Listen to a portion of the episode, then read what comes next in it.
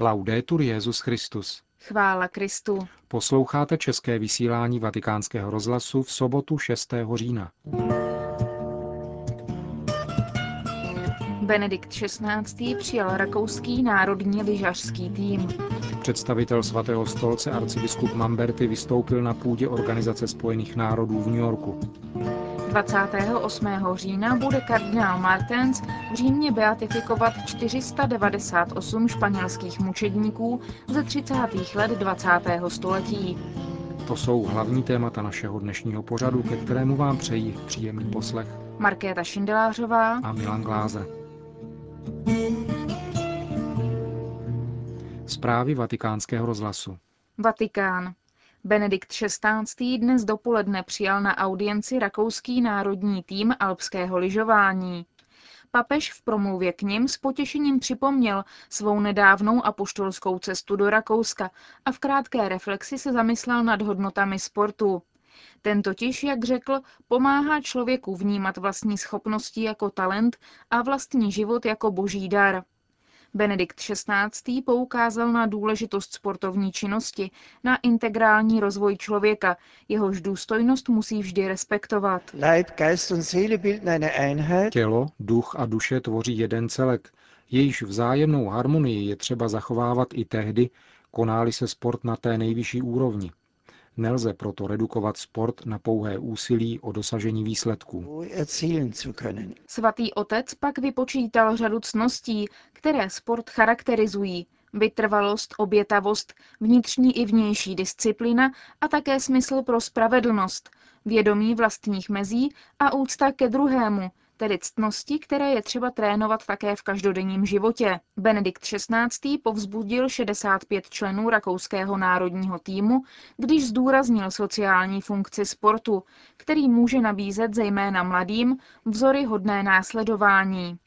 V době, která se vyznačuje oslabením mnoha hodnot a nedostatkem orientací, mohou sportovci nabízet silné motivace ve prospěch dobra v různých životních kontextech, v rodině i v práci. Ravena. V pondělí 8. října bude v italské Raveně zahájeno desáté plenární zasedání smíšené Mezinárodní komise teologického dialogu mezi katolickou církví a zástupci všech pravoslavných církví. Zasedání potrvá do 15. října. Zmíněná teologická komise byla ustanovena papežem Janem Pavlem II. a ekumenickým patriarchou Dimitriosem 30. listopadu 1979 tato teologická komise je autentickým nástrojem ekumenického dialogu ve vlastním smyslu slova. Komise se skládá ze 30 členů katolické církve a 30 členů z různých pravoslavných církví a je vedena dvěma předsedy, kardinálem Walterem Kasperem a metropolitou Pergama Joannisem z ekumenického patriarchátu. Tématem nadcházejícího zasedání je studium dokumentu nazvaného Ekleziologické a kanonické důsledky svátostné povahy církve, konciliarita a synodalita církve. Studium a práce komise jsou vyhrazeny pouze jejím členům, ale na závěr zasedání bude vydáno společné tiskové sdělení. Zasedání vyvrcholí sobotním slavením Eucharistie za předsednictví kardinála Kaspera v Ravenské katedrále a nedělní pravoslavnou božskou liturgii v Bazilice svatého Vitala. Obou eucharistických slavností se účastní všichni členové teologické komise. New York. Dialog na vyšší úrovni o mezináboženském a mezikulturním pochopením a spolupráci pro mír. Tohoto tématu se týkala včerejší promluva arcibiskupa Dominika Mambertyho, sekretáře svatého stolce pro vztahy se státy, na 62. zasedání valného schromáždění OSN. Mír nemůže existovat bez pochopení a spolupráce mezi náboženstvími. Nemůže existovat pochopení a spolupráce mezi náboženstvími bez náboženské svobody, řekl monsignor Mamberty a poznamenal, že náboženství je podstatně věc míru a absolutně se neslučuje s násilím a terorismem. Právě respekt k náboženské svobodě podle něj odmaskuje nároky jakýchkoliv teroristů, kteří náboženství využívají k ospravedlnění svých neospravedlnitelných činů. Proto ochrana a podpora náboženské svobody, výrazu důstojnosti člověka, vyzval monsignor Mamberty, je nezbytný intenzivní čin států, ale také povinnost samotných náboženství. Podle modelu světového setkání náboženských vůdců v Asisi v letech 1986, 1993 a 2002, krátce po atentátech z 11. září 2001, povzbuzuje sekretář pro vztahy se státy k uspořádání mezináboženského setkání také na národní a místní úrovni tak bude možné naučit v různých komunitách programy výchovy k nenásilí, dialogu, respektu, odpuštění, spravedlnosti a také ke spolupráci na rozvoji a konkrétnímu přispívání k míru v místech konfliktu. V období, kdy se v některých oblastech vynořuje tzv. střed civilizací, mají náboženství novou roli. Dát zazářit novým stezkám k míru, v jednotě spolupracovat se státy a mezinárodními organizacemi. Fatima. Ekumenismus a rodina, to byla hlavní témata na pořadu jednání plenárního zasedání Rady evropských biskupských konferencí ve Fatimě. Dopoledne předsedové jednotlivých biskupských konferencí mluvili především o třetím evropském ekumenickém setkání v Sibiu a jeho vlivu na zblížení mezi církvemi. Včera odpoledne se projednávalo téma rodiny. S Fatimy hlásí pro vatikánský rozhlas korespondent deníku Avenire mimo Molo. Bylo zdůrazněno, že výpady na instituci manželství jsou atentátem na budoucnost Evropy. Biskupové v této souvislosti apelovali dvěma směry. Jednak na katolíky, aby neustupovali před mentalitou doby a aby pěstovali vědomí důstojnosti a identity rodiny. A jednak na politiky, aby tuto pro společnost tak cenou instituci manželství posílili a stabilizovali ji, zejména s ohledem na dobro dětí.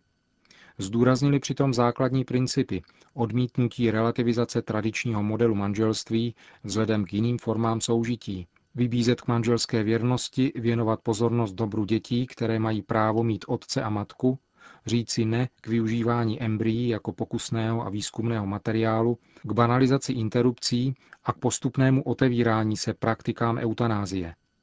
Dnes odpoledne navštívili členové Rady Evropských biskupských konferencí Baziliku nejsvětější trojice, kterou příští týden bude konsekrovat kardinál Bertone v rámci vyvrcholení oslav 90. výročí mariánských zjevení ve Fatimě. Budoucnost Evropy je tedy třeba stále hledat v jejich kořenech. Říká korespondent deníku Avenire mimo Molo. Moskva. Představitelé ruské pravoslavné církve hodnotí návštěvu moskevského patriarchy Alexie II. ve Francii jako historickou, a to zejména jeho modlitbu v pařížské katedrále Notre Dame, která byla pro mnoho katolíků skutečným zjevením. Pravoslavná modlitba v katolické katedrále byla velmi silným svědectvím pravoslaví, řekl Vsjevolod Čaplin, představitel odboru pro styk s veřejností moskevského patriarchátu. V pařížské katedrále se podle jeho slov nacházelo okolo 9 tisíc lidí, většinou katolíků, kteří měli příležitost slyšet moudrostí a krásou naplněná slova pravoslavné liturgie ve francouzském jazyce. Liturgii přenášely západní i ruské televizní stanice, Díky tomu se mohli mnozí upřímní katolíci dotknout duchovní síly pravoslavné tradice, dodal Chaplin. Zhromáždění přijalo s uznáním slova Alexie II., který řekl, že duchovní dědictví Francie musí být součástí nejen minulosti, níbrž má být i základem budoucnosti. Sjevolod Chaplin vyjádřil hluboké přesvědčení, že liturgie a pravoslavné promluvy v místech, kde se modlí západní křesťané, jsou nejen možné, ale mají obrovský význam pro přibližování pravoslavné spirituality. Pařížská zkušenost tak ukazuje na možnost vzájemného obohacování východu a západu a možná přispěje i ke změně postoje, pokud jde o možnost setkání svatého otce s moskevským patriarchou, dosud podmiňované předcházejícím vyjasněním sporných bodů. Praha.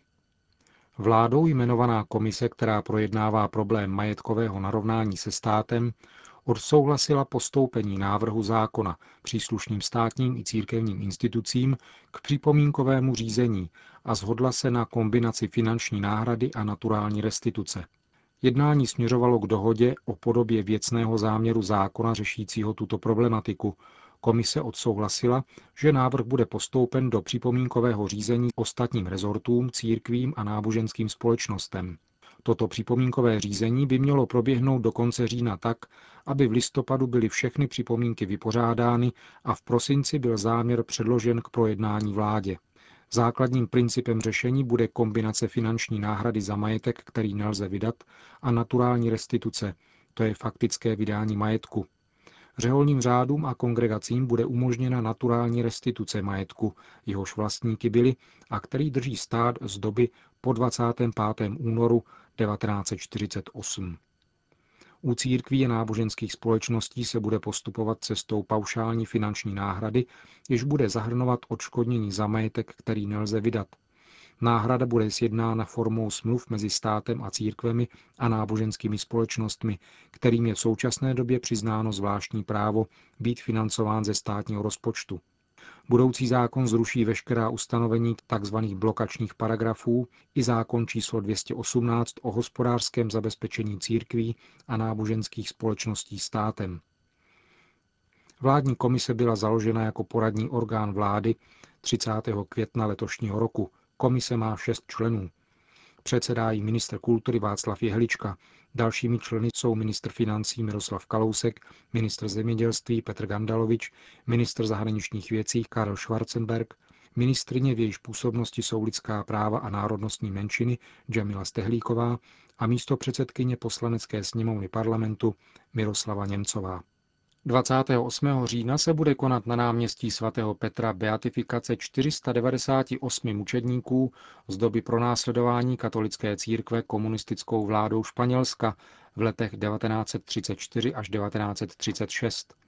Beatifikaci uskuteční prefekt Kongregace pro svatořečení kardinál José Saraiva Martins. Jako příprava na tuto velkou událost se dnes na Patristickém institutu Augustinianum v Římě konal akademický akt připomínající svědectví těchto mučedníků. Vatikánskému rozhlasu poskytla rozhovor vedoucí úřadu pro svatořečení při španělské biskupské konferenci profesorka Encarnacion González Rodriguez, autorka knihy o těchto nových mučednících, nazvané Kdo jsou a odkud pocházejí. Vysoký počet těchto mučedníků je tvořen dvěma biskupy, 24 diecézními kněžími, 462 řeholníky, jedním jáhnem, seminaristou a sedmi lajky. Všichni vyjadřují různými způsoby svou příslušnost k církvi, ale zanechali společné svědectví, dali přednost lásce k Ježíši Kristu před vlastním životem a svědomím všech důsledků se s radostí rozhodli nezřeknout se víry. Vydali toto svědectví zároveň s tím, že odpustili svým pronásledovatelům, mnohokrát zcela výslovně. Napsala jste knihu Kdo jsou a odkud pocházejí a měla jste možnost poznat více zblízka každého z o něch 498 mučedníků. Můžete připomenout někoho jednotlivě?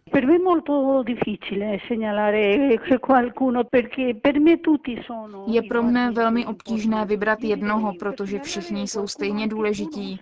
Napadá mne jeden, 16-letý Salesián, mladík ochotný preferovat věrnost Kristu na úkor vlastního života, a potom jeden 78-letý trinitář. Představují nejmladšího a nejstaršího z této skupiny mučedníků. Někteří byli zabiti zastřelením, jiní však podstoupili skutku krutá mučení. To, co nejvíce na této velké skupině zaráží, je, že 145 z nich bylo ve věku mezi 20 až 30 lety. A jde tedy o osoby velmi mladé, s vírou tak hlubokou a pevnou, že se jí nemohli zříct. Zaráží i samotný počet těchto svědků. Počet mučedníků ve Španělsku je skutečně velmi vysoký. Většina z nich byla umučena během července a listopadu roku 1936 v době, kdy došlo k jednomu z největších náboženských pronásledování v celých dějinách církve, pokud jde o počet mučedníků a také o krátkost jeho trvání. Říká profesorka Encarnacion González Rodriguez, vedoucí úřadu pro svatořečení při španělské biskupské konferenci, k chystané beatifikaci 498 mučedníků ze Španělska.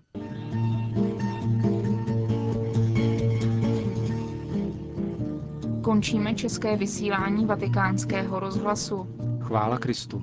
Laudetur Jezus Christus.